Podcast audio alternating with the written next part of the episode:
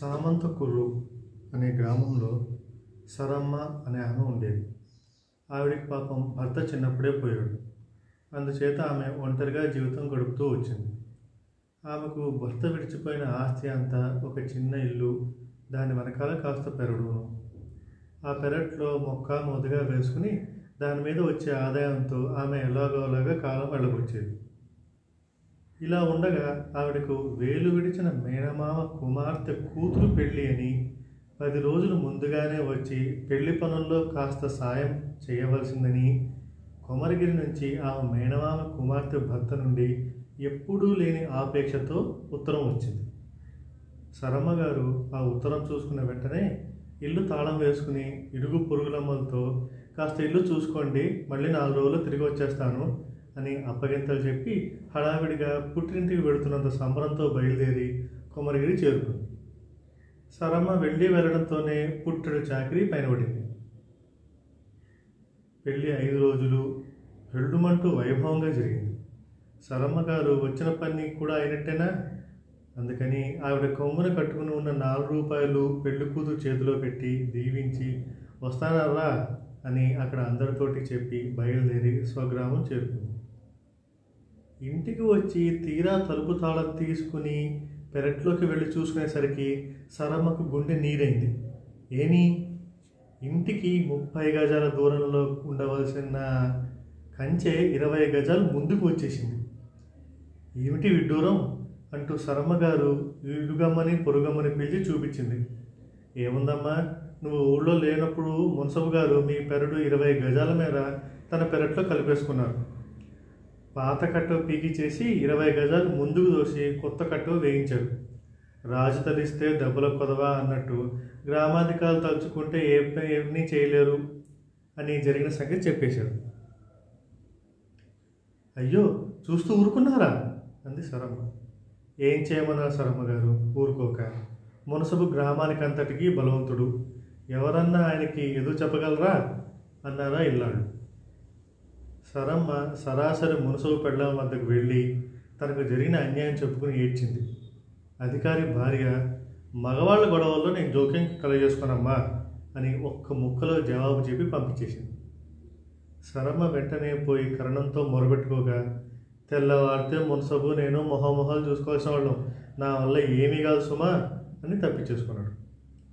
ఇక ఊళ్ళో వాళ్ళెవ్వరూ కలుగు చేసుకొని నిశ్చయంతో నిశ్చయం తోచి సరమ్మ బంధువులు ఉండే కొమరగిరికి జాబు రాయించింది. ఊళ్ళో వాళ్ళకే సాధ్యం కాని వ్యవహారం పొరుగురు వాటికి నాకు సాధ్యం అవుతుందా? నేను వచ్చి మాత్రం ఏం చేయగలను? అని ఆవిడకు వేలు విడిచిన మేనమామ కుమార్తె భర్త సమాధానం రాసి ఊరుకున్నాడు. తమ అవసరానికి ఎంతో ఆప్యాయంగా జాబులు రాసి చాకరీ చేయించుకున్న వాళ్ళే కానీ ఈ చుట్టాలంతా నా అవసరం వచ్చేసరికి జారిపోయేవాళ్ళు కదా అని గ్రహించి సరమ్మ నోరు మూసుకుని ఊరుకుంది. ఇంతలో వర్షాకాలం వచ్చింది. మున్సబు తన పెరట్లోనూ తను కొత్తగా కలుపుకున్న సరమ్మ పెరట్లోనూ కొబ్బరి మొక్కలు నాటించాలనే ఉద్దేశంతో గోతులు తవ్వించి ఉంచాడు. గోతులు చూద్దామని అతడు ఒక రోజున అక్కడికి వచ్చేసరికి సరమ్మ గారు గోనసంచి ఒకటి పుచ్చుకుని మునసబు కొత్తగా ముందుకు జరిపించిన కట్ట వద్ద నిలబడి బాబు మునసబు గారు అని పిలిచింది. ఆయన ఉలిక్కిపడి పెరడు కలుపుకున్నందుకు ఏం శాపనాదులు పెడుతుందో అని భయపడ్డాడు. కానీ సరమ్మ అతన్ని ఒక్క మాట కూడా అనలేదు. బాబు వీధి గుమ్మాలు గోడలు బెల్లలు పాడుపడ్డాయి. మొత్తుకోవడానికి తవ్వి ఉంచిన మట్టిలో ఒక గోనెడు తీసుకొని ఇవ్వండి అంది. మునసబు ఆలోచించాడు. ఇరవై గజాలు పెరడు కలుపుకున్నామే. ఒక్క గోనెడు మట్టి ఇస్తే పోయిందే ఉంది. ఇంతకు మట్టే కదా అడిగింది. పెరడు నుంచి ఏమీ పేచి పెట్టనే లేదు. నేను భయపడ్డట్టుగా అనుకుని తీసుకోండి అమ్మా సరమ్మ గారు. ఒక గోనెడు కాదు. మీకు కావాల్సినంత మట్టి పట్టించుకుని వెళ్ళండి. ఈ పాటి దానికి నోరు తెచ్చి అడగాల అన్నాడు. సరమ్మ గారు కట్టు దాటి వెళ్ళి తవ్వి సిద్ధంగా ఉన్న మట్టిని గోనె నిండా నింపుకుని బాబు మునసబు గారు కాస్త ఈ బస్తాన్ని ఎత్తి మీద ఎత్తిపెడదు అంది. ఆ మాట వినేసరికి మునసబు కోపం వచ్చింది. నేను మునసబుని కదా నీకు మూటలెత్తే నౌకను అనుకున్నావా అని అందాం అనుకున్నాడు మరుక్షణంలోనే. ఆ నాథపక్షి ఎత్తి పంపేస్తే దీని పీడ వదిలిపోతుంది. ఈమెను రెచ్చగొట్టి గోడతో చీల్చదగ్గ తగాదా కానీ గొట్టల వరకు తెచ్చుకోవడం ఎందుకు? అనుకుని సరేనంటూ సిద్ధపడ్డాడు. సిద్ధపడ్డాడు కానీ మునసబు బస్తా ఎత్తలేకపోయాడు. అతి సుకుమారంగా పెరిగిన అధికారి చేతుల్లో ఒక్క మట్టి బస్తాన్ని ఎత్తేంత సత్తు లేకపోయింది. ఇంత బరువు ఎత్తడం నా వల్ల కాదు. ఎవరన్నా పిలుచురామ్మ వెళ్ళి అన్నాడు. సరమ్మ సరచరా వెళ్ళి వీధిని పోయిన వాళ్ళందరినీ పిలుచుకొచ్చింది. వాళ్ళు ఎందుకు చెప్పమా నిలబడి చూస్తుంటే ఆమె విన్నారా? విన్నారా బాబులు? కాస్త ఈ మట్టి బస్తాని ఎత్తి నా ఎత్తి మీద పెట్టమంటే ఎత్తలేకపోయాడు ఈయన. ఒక్క బస్తా బరువునే ఎత్తలేని ఈయన నా ఇరవై గజాల పెరడు తన పెరట్లో అన్యాయంగా కలిపేసుకుని సంపాదించిన ఆ పాపభారం అంతా రేపు యముళ్ళాళ్ళు వచ్చి లాక్కుపోయేటప్పుడు ఎలా మోసుకెళ్తాడు అనుకున్నాడు కనుక్కోండి అని ఈ మాటలు విన్న మునసబు మరి అక్కడ క్షణం నిలబడలేదు. ఆ మన్నాడే కట్ట వచ్చిన దాన్నే వెనక్కి వెళ్ళి యథాస్థానంలో నిలిచింది.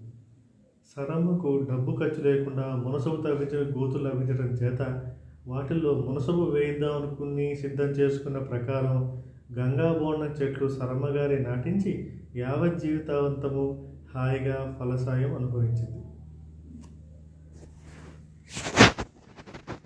ఇక్కడ ఒక నోట్. ఏంటంటే కంచె అనే దానికి ఇక్కడ కట్టవ అనే వర్డ్ వాడబడింది. ఇది నాకైతే కొత్త. సో చదవడంలో కొంచెం ఇబ్బందిగా అనిపించింది.